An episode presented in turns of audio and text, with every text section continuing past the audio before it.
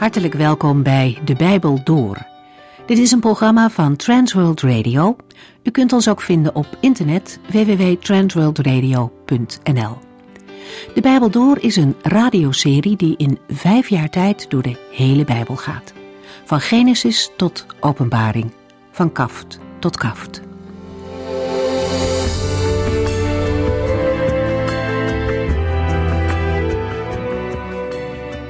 U kunt vandaag luisteren naar een gedeelte uit het boek Jezaja, waarin hoofdstuk 13 en 14 de val van Babel wordt beschreven. Van dit machtige en aanzienlijke rijk blijft uiteindelijk niets over. Na de verschrikkingen die worden genoemd volgt in hoofdstuk 14 een omslag. De camera draait als het ware naar Israël en laat zien wat de val van Babel voor dit land tot gevolg heeft. De Heere kijkt om naar zijn volk en zal hen terugbrengen naar hun eigen land. En dat niet alleen, veel mensen uit andere volken zullen zich ook bij hen aansluiten. Het is de genade van God dat er een tijd van herstel zal komen, een tijd waarin de mensen in vrede zullen leven met de Heere God. De beloften die we in dit hoofdstuk lezen zijn nog niet ten volle vervuld. Gedeeltelijk wel, toen de Babyloniërs verdreven werden, maar deels wijzen ze ook vooruit naar de toekomst. Er is hier sprake van vrede die veel meer omvat. Er komt een tijd dat er geen angst en zorgen meer zullen zijn onder Gods volk, omdat de Heere hen definitief heeft bevrijd.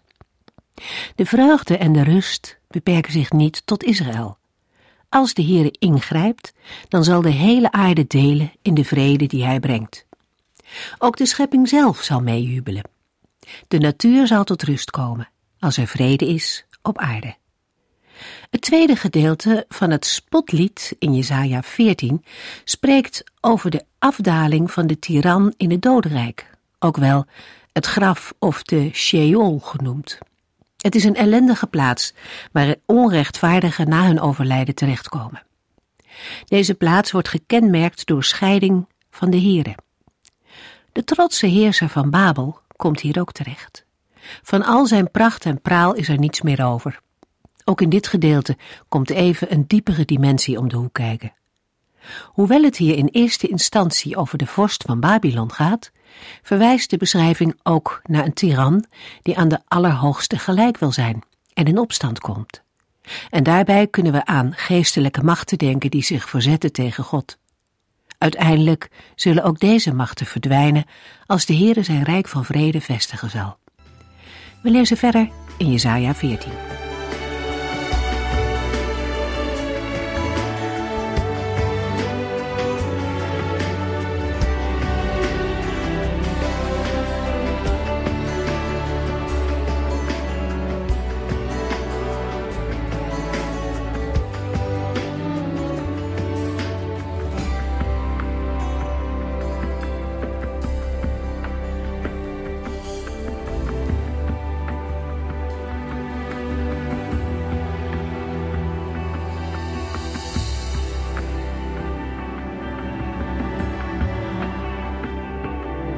Jesaja 14 vers 15 tot en met 21 geeft een nadere omschrijving van de vernedering van de Babylonische heerser, waarover we in de vorige uitzending hebben gelezen. Jesaja 14 vers 15 tot en met 17. Maar in plaats daarvan zult u in het diepst van het dodenrijk worden geworpen. Allen die zich daar bevinden, zullen u aanstaren en vragen: Kan dit degene zijn die de aarde en de koninkrijken van de wereld op hun fundamenten deed schudden? Kan dit degene zijn die de wereld in een woestijn herschiep, die steden met de grond gelijk maakte en niet het minste medelijden had met zijn gevangenen? De Babylonische koning slaagt niet in zijn plannen de hemel te bestormen. Hij sterft en wordt neergeworpen in het dodenrijk, ja zelfs in het diepste van het dodenrijk. De woorden het diepst van het dodenrijk worden meestal gebruikt als plaats voor de goddelozen en in een aantal gevallen voor rechtvaardigen in zeer ernstige omstandigheden. De Babylonische heerser komt terecht op een plaats die zo ver mogelijk verwijderd is van de hemel. Zij die de koning zien, observeren hem en vragen zich af of dit de man is die de aarde deed sidderen en koninkrijken deed beven. Is dit de man die de wereld tot een woestenij maakte steden versloeg en geen medelijden had met gevangenen, hen niet naar huis liet terugkeren. Zo valt de heerser, op wie de Judeërs wilden vertrouwen, van zijn troon en wordt hij diep vernederd. Jesaja 14, vers 18 tot en met 21. De koningen van de volken liggen eervol in hun graven, maar uw lichaam is weggegooid als een afgekeurde tak.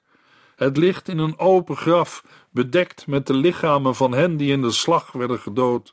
Het ligt als een kadaver op straat, vertrapt en verscheurd door paardenhoeven. Voor u zal geen gedenkteken worden opgericht, want u vernietigde uw eigen land en moorde uw eigen volk uit. Uw zoon zal u niet opvolgen als koning. Dood de kinderen van deze zondaar. Geef hun niet de kans weer op te staan en het land weer te veroveren of de steden van de wereld te herbouwen. In de versen 18 tot en met 20 beschrijft Jezaja de onwaardige begrafenis van de Babylonische koning. Alle koningen van de volken krijgen een eervolle begrafenis in een graftombe, maar dat zal de Babylonische heerser niet overkomen. Hij komt in een situatie waarin niemand hem kan begraven. Het is een schrikbeeld van iedere soldaat om dood op het slagveld te worden achtergelaten en prooi te worden van roofdieren en roofvogels. Het is een ernstige vernedering om zonder begrafenis achtergelaten te worden. De Babylonische heerser zal niet, net als de koningen van andere volken, worden bijgezet in een koninklijke tombe. Hij zal op het slagveld blijven liggen en daarmee niet de eer ontvangen die Oosterse heersers gewoonlijk na hun dood krijgen. Hij heeft zijn land verwoest en zijn volk uitgemoord. Daarom zal niemand meer spreken van zijn nageslacht, en er wordt geen gedenkteken voor hem opgericht. De heerser wordt gelijkgesteld met een schurk of misdadiger die is terechtgesteld. Zelfs zijn nageslacht moet worden uitgeroeid vanwege de ongerechtigheid van hun vader. Ze mogen niet meer opstaan om de aarde in bezit te nemen en de aarde te vullen met hun steden. Tot elke prijs moet worden voorkomen dat het nageslacht van de koning van Babel ooit nog invloed op aarde zal kunnen hebben. Achter de vrede Babylonische heerser zien we Satan, die de schepping van de Heere kapot maakt en naar de vernietiging wil helpen. In de toekomst zal Babel het symbool zijn van alle volken en naties die tegen de Heere zijn. Maar de plannen van Satan zijn verijdeld en gaan niet lukken. Jezus Christus is de overwinnaar. Jesaja 14 vers 22 en 23 Ikzelf heb mij tegen hem gekeerd, zegt de Heere van de hemelse legers. En ik zal voorkomen dat zijn kinderen of kleinkinderen ooit op zijn troon zullen zitten. Ik zal van Babel een verlaten land maken, waar roerdompen zich thuis voelen in de poelen en de moerassen. Ik zal het land schoonvegen met de bezem van de vernietiging, zegt de Heere van de hemelse legers. Het woord van de Heere van de hemelse legers luidt dat hij tegen de Babyloniërs zal opstaan. Hij zal alles van Babel uitroeien, naam, overblijfsel, nakomelingen en nageslacht. De Heere zal de plaats maken tot bezit van roerdompen en tot moerassige waterpoelen. Sanherib deed dit in 689 voor Christus. Hij maakte van de stad een moerassig gebied. De Heere zal Babel schoonvegen met de bezem van de vernietiging. Met deze woorden komt de oordeelsprofetie tegen Babel ten einde. Jesaja 13 vers 1 tot en met 14 vers 23 over de koning van Babel moeten we plaatsen tegen de achtergrond van de verleiding voor Juda om te vertrouwen op coalities met deze heerser. Een verbintenis met de koning van Babel lijkt een oplossing te zijn tegen de Assyrische onderdrukking. Doordat Jezaja laat zien hoezeer deze koning door de Heere zal worden vernederd, worden de Judeërs aangespoord hun vertrouwen volledig op God te vestigen. Opvallend is in de profetie over Babel de verbinding tussen eschatologische taal over de dag van de Heere en de concrete gebeurtenis van de val van Babel. De val van een aardse koning is nauw verbonden met wat de Heere in de voleinding zal doen.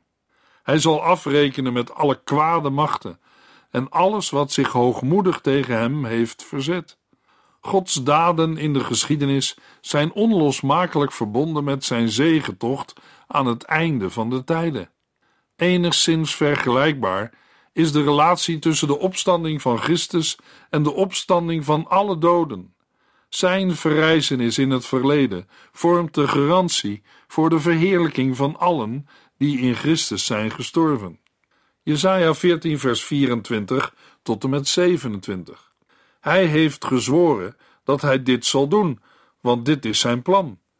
Ik heb besloten het Assyrische leger te vernietigen als het zich in Israël bevindt. Ik zal de Assyriërs neerslaan op mijn bergen. Mijn volk zal niet langer hun slavenvolk zijn. Dit is mijn plan voor de hele aarde. Ik zal het uitvoeren met mijn enorme macht die over de hele wereld reikt. De Heere, de God van de hemelse legers, heeft gesproken. Wie kan zijn plannen veranderen? Als hij zijn hand opheft, wie zal hem dan tegenhouden? In het vorige gedeelte is uitgebreid ingegaan op Babel, het rijk waarop Juda in de tijd van Hiskia vertrouwde. Hun verbond met Babel was gericht tegen Assur, de wereldmacht van dat moment. In 734 voor Christus vestigde de Assyrische koning Tiglat-Pileser III zijn heerschappij over Israël door het Egyptische leger terug te dringen naar hun eigen land. In 723 en 720 voor Christus veroverden de Assyriërs het Tienstammenrijk en in 702 voor Christus bedreigden zij Juda en Jeruzalem. De heerschappij over het nabije oosten duurde tot 612 voor Christus. Ondanks de Assyrische overmacht is de Heere machtiger. Vers 24 begint met een eed van de Heere van de hemelse legers. Hij heeft gezworen dat het zal gebeuren zoals hij heeft besloten. Als een mens een eed zweert, is het niet toegestaan hem te veranderen. Hoeveel te meer staat vast wat de Heere heeft gezworen. De Heere zegt toe dat hij Assur in zijn land zal verbreken en hem zal verpletteren op zijn bergen. Wanneer dat gebeurt, zal Israël niet langer hun slavenvolk zijn. We kunnen deze woorden mogelijk het beste plaatsen in de context van de vernietigende campagnes van koning Sanherib tegen Juda in 701 voor Christus. Met de herinnering aan eerdere militaire campagnes in het gebied van het Noordelijke Rijk. Assyrië heeft Gods land grotendeels vertreden en wil het verder vernietigen. Maar de Heere spreekt, in de Hebreeuwse tekst, nadrukkelijk over mijn land en mijn bergen. Vanwege het verbond met de Israëlieten zal hij hen beschermen en hun vijanden verpletteren. In het genoemde jaar leed het leger van Sanherib een enorme nederlaag tijdens de belegering van Jeruzalem. Dat gebeurde zonder hulp van de eerder genoemde Babyloniërs. In het verlengde van de profetie tegen Assur volgen woorden die bestemd zijn voor de hele wereld. Jezaja zegt dat dit het besluit is dat genomen is over heel de aarde en dat Gods enorme macht is uitgestrekt over alle volken, de hele wereld. Gods overwinning over de schijnbaar onoverwinnelijke macht van Assur toont aan dat de Heere uiteindelijk alle aardse machthebbers zal onttronen. Ten slotte stelt de profeet Jezaja twee retorische vragen. Wie kan Gods plannen veranderen en wie kan hem tegenhouden? Het antwoord is duidelijk: niemand. Voor het tweestammenrijk Juda van de 8e eeuw voor Christus was het belangrijk dat de wereldmacht die hen zo onbarmhartig onderdrukte, uiteindelijk door de Here wordt verpletterd. Juda wordt aangespoord niet te vertrouwen op wat ze zien. Want aardse machthebbers staan onder het oordeel van God. Hij regeert, is almachtig en zal uitkomst geven. Jezaja noemt zaken die historisch dichtbij liggen en die verder in de tijd zullen plaatsvinden. Daarbij zijn de genoemde principes belangrijker dan een chronologische volgorde. In ieder geval zullen trots en hoogmoed worden vernederd. Tegelijk is de Heere barmhartig voor hen die op hem vertrouwen. Wat er ook gebeurt, Hij overziet de geschiedenis en zal zijn plannen uitvoeren. Jesaja 14, vers 28 tot en met 32. Dit is de boodschap die ik kreeg in het jaar waarin koning Agas stierf. Lach niet te vroeg, Filistijnen, ook al is de koning die u onderdrukte dood. Die stok is gebroken, dat wel, maar zijn zoon is een groter gevaar dan de vader ooit is geweest. Want uit de slang wordt een adder geboren, en die brengt een vurige draak voort, die u zal vernietigen. Ik zal de armen van mijn volk veilig hoeden, en zij zullen in mijn weide grazen. De behoeftigen zullen in vrede kunnen gaan liggen. Maar wat u betreft, u zal ik met de honger en het zwaard uitroeien. Jammer, Filistijnse steden, want uw lot is bezegeld. Uw hele land is veroordeeld. Want uit het noorden nadert een rookkolom, een leger in gesloten gelederen. Welk antwoord heeft men de bode van het volk te geven? Dit: God heeft Jeruzalem een hecht fundament gegeven. En hij heeft zich voorgenomen de armen van zijn volk binnen haar muren een veilige schouwplaats te geven. Nadat twee Mesopotamische grootmachten zijn besproken, richt Jezaja zich tot de Filistijnen, een volk ten zuidwesten van Juda.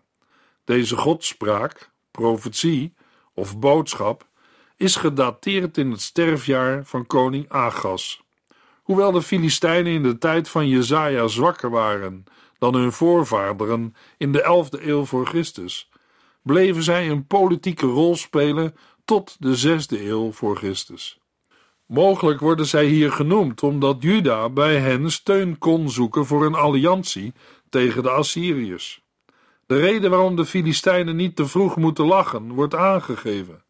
De vrede heerser is nu wel dood, maar zijn zoon is een nog groter gevaar. Waarschijnlijk doelt Jezaja hier op Sargon II, de koning die in 721 voor Christus aan de macht kwam. Assyrische inscripties vermelden aanvallen van zijn legers op verschillende Filistijnse steden. In vers 30 verschijnt plotseling een heilsprofetie, waarin wordt aangegeven dat de armen veilig zullen zijn. Vermoedelijk is dit een toespeling op onderdrukte Judeërs. Uiteindelijk zal de Heere ervoor zorgen dat ze veilig zullen wonen. Maar er staat tegenover dat God de nazaten van de Filistijnen door honger zal laten sterven en dat hun nakomelingen door Assur zullen worden gedood. Hierna roept Jezaja de Filistijnen op om te jammeren en te weeklagen, want er komt een rookkolom uit het noorden een leger in gesloten gelederen. Een machtig en vernietigend Assyrisch leger trekt in gesloten gelederen op. Tegen een dergelijk leger zijn de Filistijnen niet opgewassen. Na deze aankondiging van onheil voor de Filistijnen stelt Jesaja de vraag wat er tegen de gezanten van de Filistijnen geantwoord moet worden. Het antwoord is: God heeft Jeruzalem een hecht fundament gegeven en hij heeft zich voorgenomen de armen van zijn volk binnen haar muren een veilige schouwplaats te geven.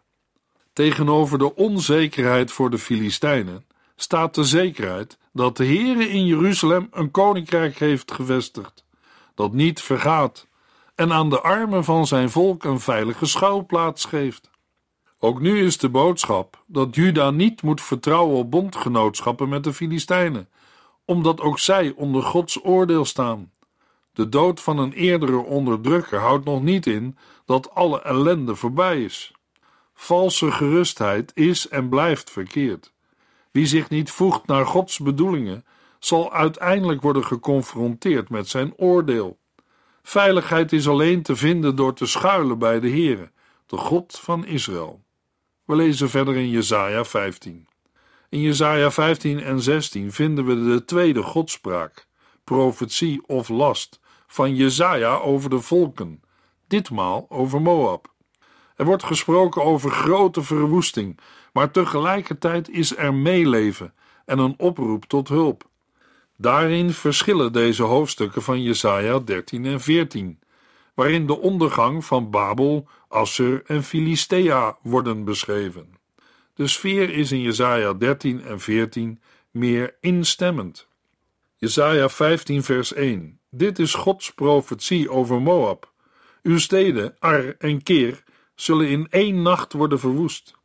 Moab ligt aan de oostkant van de Dode Zee. De noordgrens wisselde nogal eens, maar ligt in Jesaja 15 ongeveer bij Medeba en Gesbon. Wat aanduidt dat Moab een flink gebied veroverd had, dat eerder was toebedeeld aan de stam Ruben. De oudste dochter van Lot kreeg een zoon van haar eigen vader en noemde hem Moab. Hij wordt de stamvader van de Moabieten genoemd. Tijdens de regering van koning David werd Moab overwonnen en betaalde aan David belasting. Onder Agab heeft koning Mesa zich vrijgemaakt van deze overheersing door zijn zoon te offeren, waardoor de aanvallende Israëlieten vol ontzetting huiswaarts keerden. De hoofdgod van de Moabieten was Chemos. Ze worden daarom ook wel volk van Chemos genoemd. De datering van Jesaja 15 en 16 is moeilijk, omdat er geen duidelijke referenties in de tekst aanwezig zijn. De enige duidelijke aanwijzing is de ondergang binnen drie jaar in Jesaja 16 vers 14. De profetie over Moab is te verdelen in drie delen, omgeven door een opschrift in Jesaja 15 vers 1 en een afronding in Jesaja 16 vers 13 en 14. Het eerste deel, Jesaja 15 vers 1 tot en met 9, is een klaagzang over Moab. Het tweede deel, Jesaja 6 vers 1 tot en met 5, is een oproep aan Moab en Juda en een derde deel, Jesaja 16 vers 6 tot en met 12, is weer een klaagzang over Moab. De afsluiting bestaat uit twee versen waarin wordt teruggekeken op de voorgaande situatie, waarbij ook een vervolg wordt aangegeven. Twee zaken zijn opvallend. Allereerst worden er veel plaatsnamen genoemd. In de tweede plaats zijn zinnen uit Jesaja 15 en 16 gelijk aan zinnen in Jeremia 48. Omdat in het Bijbelboek Jeremia ook andere teksten worden gebruikt, is het waarschijnlijk dat de profeet Jeremia gebruik maakte van Jesaja 15 en 16. Jesaja 15 begint met een opschrift over Moab. Daarna benoemt Jesaja de situatie van Moab. Moab zal ten onder gaan. Keer, de hoofdstad van Moab, en Ar worden verwoest. Van de macht van Moab blijft niets meer over. De woorden in één nacht zijn waarschijnlijk een bestaande uitdrukking en betekenen dat de verwoesting snel zal plaatsvinden. Jesaja 15 vers 2 tot en met 4 Uw onderdanen in Dibon gaan naar hun tempels om te treuren om het lot van Nebo en Medeba. Zij scheren uit rouw hun hoofdhaar en hun baard af. In zakken gekleed lopen zij door de straten, en vanuit elk huis is het geklaag van de rouwenden te horen. De kreten vanuit Gesbon en Al-Al worden tot in Jahas vernomen. De moedigste strijders van Moab schreeuwen het uit van angst. Na de inleiding volgen drie versen met een beschrijving van de rouwklachten in Moab. Als eerste wordt genoemd dat de inwoners van Moab naar de tempel in Dibon gaan, gewijd aan hun god Chemos. De reden voor het verdriet is dat hun god Chemos het land niet heeft gered. Twee andere plaatsen worden ook genoemd, Nebo en Medeba. Omdat deze plaatsen noordelijker liggen en de vluchtelingen naar het zuiden gaan, is het mogelijk dat de verwoesting daar begon. De inwoners geven op een gebruikelijke wijze uiting aan hun verdriet. Zij scheren hun baard en hun hoofdhaar af. Ook lopen zij in rouwkleren en huilt iedereen. Alles vindt plaats in het openbaar, op de straten en pleinen, wat aanduidt dat het hele volk eraan deelnam. In vers 4 worden nog meer steden genoemd waar het verdriet heerst. Gesbon en El-Al liggen beide aan de uiterste noordgrens van Moab. Het verdriet wordt tot in Jahas gehoord, een stad aan de zuidkant van Moab. Daarmee wordt aangegeven dat het verdriet over het hele land is verspreid. De beschrijving wordt afgerond in een climax. Zelfs de moedigste soldaten van Moab schreeuwen het uit van angst. Jesaja 15 vers 5 tot en met 7 Met pijn in het hart denk ik aan Moab. Haar inwoners vluchten naar Soar en Echlat Cilicia. Huilend gaan zij langs de weg naar Lugit omhoog, en hun geklaag is op de weg naar Goronaim nog te horen. Zelfs de Nimrim-rivier wordt een woestenij. Het gras verdort en de kwetsbare planten verwelken. De vertwijfelde vluchtelingen nemen alleen dat mee wat zij van hun bezittingen kunnen dragen en vluchten over de Wilgebeek. In vers 5 verschuift de aandacht meer naar de vluchtelingen van Moab. En er is een blijk van medelijden van Jezaja. Opnieuw worden er plaatsnamen genoemd, maar alleen van Soar is de globale ligging bekend. De steden liggen waarschijnlijk aan de doorgaande handelsroute van Damascus in het noorden naar Eilat in het zuiden en loopt door Moab en Edom. Het is te verwachten dat de stroom vluchtelingen over deze hoofdweg wegvlucht. De weg wordt ook de Koninklijke Hoofdweg genoemd. Het was een belangrijke handelsroute in de oudheid, tot in het Romeinse Rijk toe. Wellicht gebruikten de Israëlieten deze route op hun tocht naar Canaan. De bevolking slaat ontredderd op de vlucht. En dat is duidelijk zichtbaar voor de mensen rondom hen. Dat het om een grote groep mensen betreft, wordt duidelijk in het vervolg. Daar worden de wateren van Nimrim of de Nimrim-rivier genoemd, een oase in de buurt van Soar. Maar die oase blijkt niet toereikend om de grote hoeveelheden vluchtelingen en hun vee te onderhouden en wordt een woestenij. De vertwijfelde vluchtelingen verliezen daardoor ook hun vee en met een klein overblijfsel steken ze de Wilgebeek over. Om de totale ellende te beschrijven, wordt in vers 8 gemeld: in het land Moab, van het ene tot het andere eind, wordt gerouwd en geklaagd. De climax van het gedeelte staat in het slot. Het oordeel is niet ten einde, want zij die ontkomen zijn, lezen we in vers 9, zullen met leeuwen te maken krijgen. En er zal veel bloed vloeien. Het oordeel over Moab wordt expliciet aan de Here toegeschreven. De ellende die over Moab wordt geprofeteerd is zwaar en volledig. In Jesaja 16 vers 1 tot en met 5 blijkt dat de vluchtelingen worden aangemoedigd hulp te vragen in Jeruzalem. Maar dat gaan we lezen in de volgende uitzending.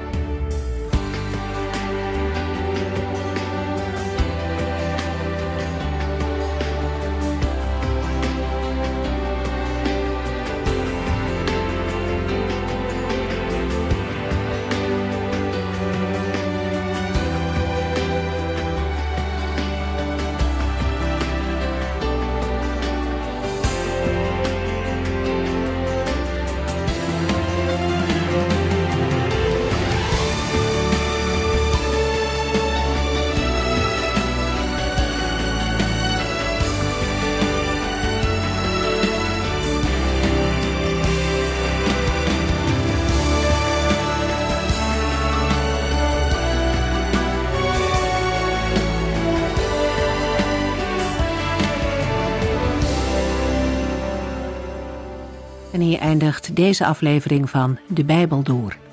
Een serie programma's van Transworld Radio. Wilt u ons iets vragen of meer weten? Dan kunt u altijd contact met ons opnemen.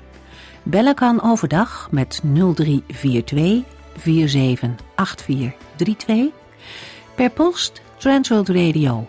Postbus 371. Postcode 3770. Anton Johannes in Barneveld. En e-mailen kan ook. De Bijbel door at transworldradio.nl En natuurlijk ook via onze website transworldradio.nl Dit programma werd gepresenteerd door Cor Weda en Ike André. En namens iedereen die er nog meer aan meegewerkt heeft, graag tot de volgende keer.